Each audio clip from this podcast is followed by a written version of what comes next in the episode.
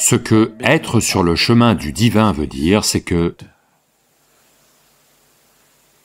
vous n'avez plus vos propres bêtises.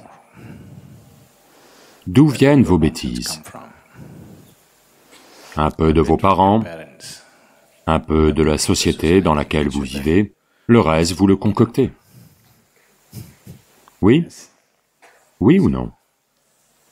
Un peu de votre génétique, un peu des impressions externes. En utilisant ces deux choses, vous concoctez le reste. Ce qui vient des situations externes est extrêmement fragmenté, des bribes. Peut-être que ces informations sont utiles à votre survie, elles le sont. Ce qui vient de vos gènes, vous savez que Charles Darwin vous a dit que vous étiez un singe. Donc si vous dites, ma génétique décide de qui je suis, l'affaire des singes ne va pas se terminer, jamais. Parce que même maintenant, entre votre ADN et celui d'un chimpanzé, il n'y a que 1,23% de différence. Votre évolution, ce n'est que ça. Donc, plus vous dépendez de votre génétique, plus vous devenez un singe. Je dis un singe parce que si vous suivez votre génétique, vous devenez cyclique. Si vous voyagez comme ça, un seul instant, si vous n'êtes pas vigilant, vous allez partir sur une tangente. Si vous avancez comme ça, vous pouvez ralentir, vous pouvez accélérer, vous ne partez pas sur les côtés. Donc, être sur le chemin du divin veut dire, en premier, vous libérer de votre génétique. C'est dans ce contexte que l'on dit que Shiva est Swayambhu. Ça veut dire qu'il n'a pas de filiation. Il l'a laissé tomber. Il s'est nettoyé de sa mère et de son père. Pas de père, pas de mère, juste lui. Parce que qui dit génétique dit répétition. Qui dit répétition dit nature cyclique. Nature cyclique veut dire que vous tournez en rond, vous n'allez nulle part. Donc, cette affaire de soi et tout ça, lire des fragments de Vedanta, s'il vous plaît, arrêtez ça.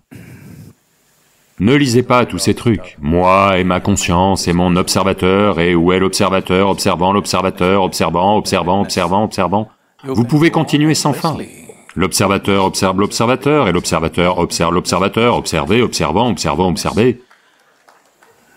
C'est juste un jeu mental des ignorants faisant comme s'ils savaient. C'est ce qui se passe. Les philosophies vont prospérer.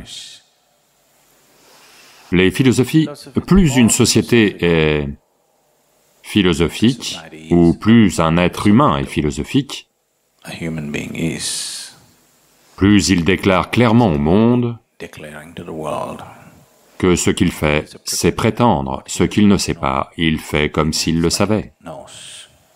Les gens simples, pragmatiques, ils savent qu'ils ne savent pas. Et ils sont fiers de ne pas savoir. Ça, c'est un problème, mais au moins ils savent qu'ils ne savent pas. Donc ne tombez pas dans ce piège d'intellectualiser l'existence. Avec beaucoup de confiance, vous utilisez ce mot, existence. Mais savez-vous ce qu'est l'existence? Est-ce que quiconque sait ce qu'est l'existence? Est-ce que quiconque le sait? Personne ne le sait. Donc quand on parle, quand vous utilisez des mots dont on ne connaît pas le sens, ça s'appelle du n'importe quoi, n'est-ce pas? Mais ça peut être du n'importe quoi très précieux socialement, parce que ça jette le trouble. Si vous parvenez à jeter le trouble chez quelques personnes, ils vont peut-être croire que vous êtes intelligent. Vraiment. Si vous voulez être perçu comme un intellectuel, Vous devez juste jeter le trouble chez quelques personnes. Vous n'avez pas à apporter de la clarté à qui que ce soit. Le travail, la spiritualité, ou le travail spirituel, consiste à apporter de la clarté, pas de la confusion. Rendre confus, on le fait seulement quand les gens ont de profondes conclusions.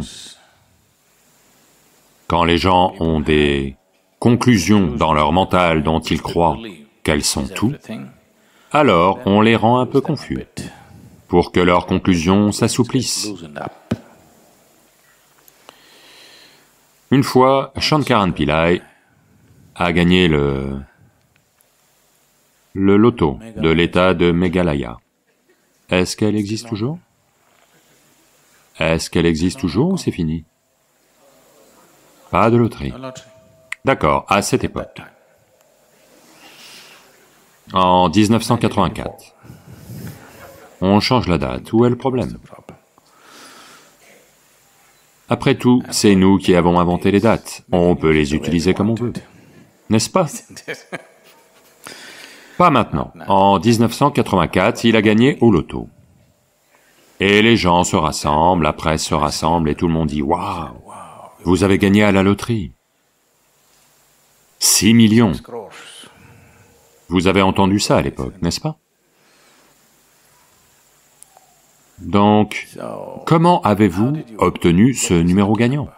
Alors Shankaran Pillai dit, j'ai fait trois nuits de suite, j'ai fait un rêve. Dans le rêve, ça disait le chiffre 8, le chiffre 8, le chiffre 8 trois fois. Trois fois, c'est apparu, 8, 8, 8. Alors je me suis dit, 3 fois 8, ça fait 32.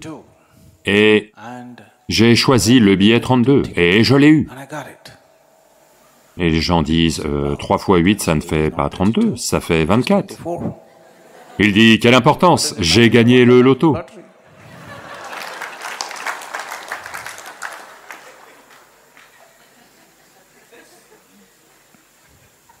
Donc je vous le dis, l'existence ne rentre pas dans votre logique. Elle n'est pas logiquement correcte. Elle n'est pas logiquement correcte. Mais elle est fantastique.